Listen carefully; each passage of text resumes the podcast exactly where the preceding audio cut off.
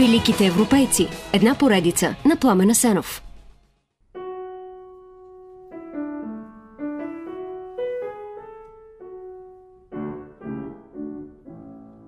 Вярвам, че идеи като абсолютна увереност, абсолютна точност, окончателна истина и така нататък са измислици, които не би трябвало да се допускат в коя да е област на науката. Думи на Макс Борн, физик и философ, лайк и откривател, пианист, който свири в дует с цигуларя Айнштайн и учен, който се драчи с него по въпроса играе ли Бог Назарове. Макс Борн не само лансира понятието квантова механика, но и поставя новата наука да стъпи на краката си.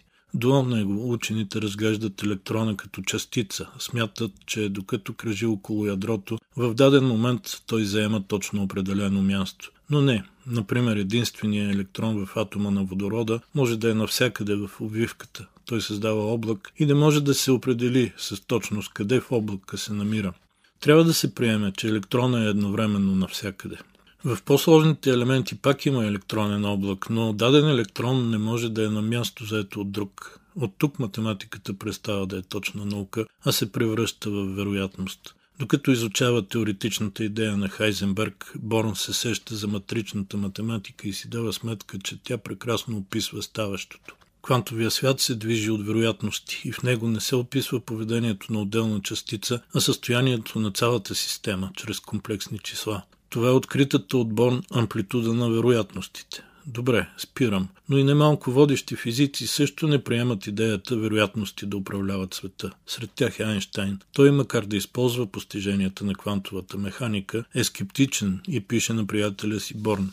Теорията ни казва много, но все пак не ни доближава до тайната на старото момче. Във всички случаи съм убеден, че той не хвърля зарове. Е, хвърля, смята Борн, който отговаря простичко на съмненията, че неопределеността може да е основа на света. Тези вероятности изобщо не са произволни, а от своя страна се базират на строги закони, припомня той на колегите си. И е прав, а правотата му се доказва и от експерименталните резултати, които физиците получават вече 100 години. Макс Борн е роден през 1882 в Бреслау, днес Вроцлав, сега в Польша, тогава в Прусия. Той е от стар еврейски род. Баща му е професор по ембриология, а майка му, която умира, когато Макс е на 4, му оставя в наследство музикалния си талант. В ранните години на момчето ориентацията му е повече хуманитарна, отколкото математическа. Завършва гимназия и получава широки знания по математика, физика, история, съвременни езици, латински и гръцки. Обръщането му към науката започва в университета, където освен физика и математика учи астрономия, химия, зоология, логика и философия. Не случайно в книгата си Моя живот и възгледи Макс Борн пише Никога не съм харесвал тясната специализация и винаги съм бил лаик, дори в това, което се смята за моя тема. Все пак, смята да специализира астрономия, но скоро започва да се оглежда за нещо по-предизвикателно.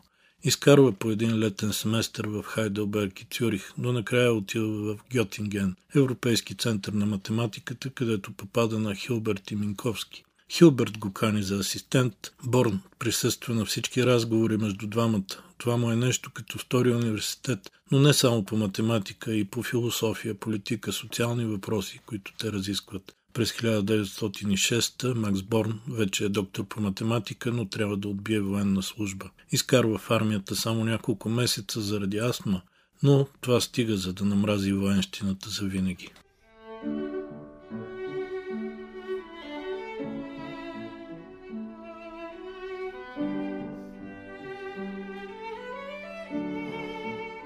След кратък престой в Кеймбридж, Макс Борн се връща в Бреслау за втори докторат по физика, но се рови дълбоко в относителността на Айнштайн и изпраща идеите си на Менковски. Той веднага го кани да се хабилитира в Гьотинген. Борн пристига и двамата опитват да съвместят относителността с електродинамиката чрез четиримерните пространствени матрици на Минковски.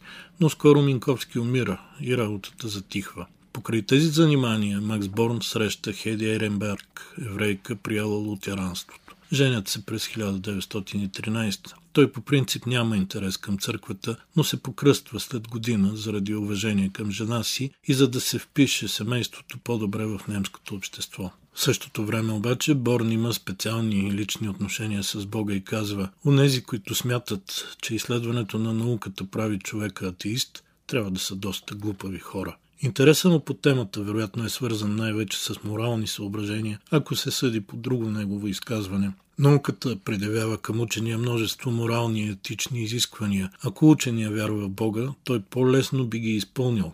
През 1914 Борн е професор по теоретична физика в Берлин, но по време на Първата световна война армията пак го вика. Този път той прави интересни експерименти. Проучва как по звука от снаряд, засечен от няколко различни позиции, да се определи местоположението на уредието, което го е изстреляло. Докато е в това научно звено, Борн успява да дръпне от фронта много млади физици и да ги уреди на спокойно място като сътрудници. След войната той е директор на Института по теоретична физика в Франкфурт на Майн, а през 1921 се връща в Гьотинген за разцвета на заниманията си с квантова механика.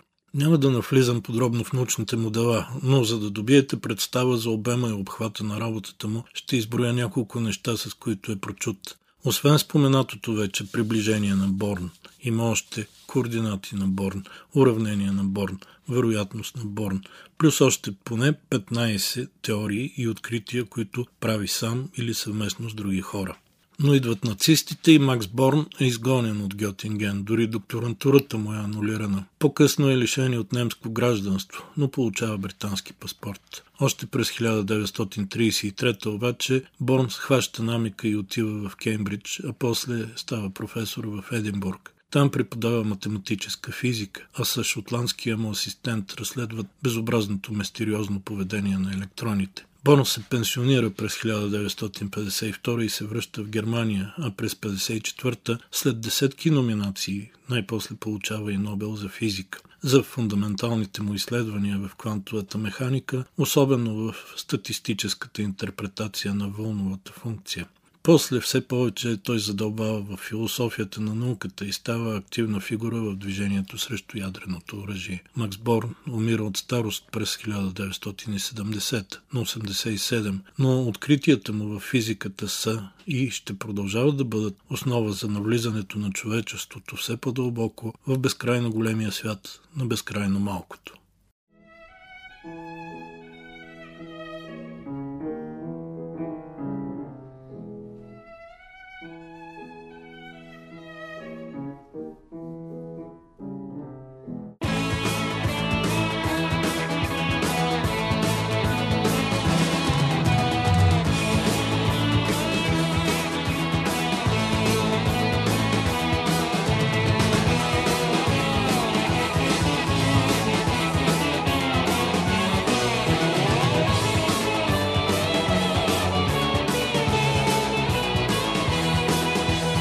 Великите европейци. Една поредица на Пламена Сенов.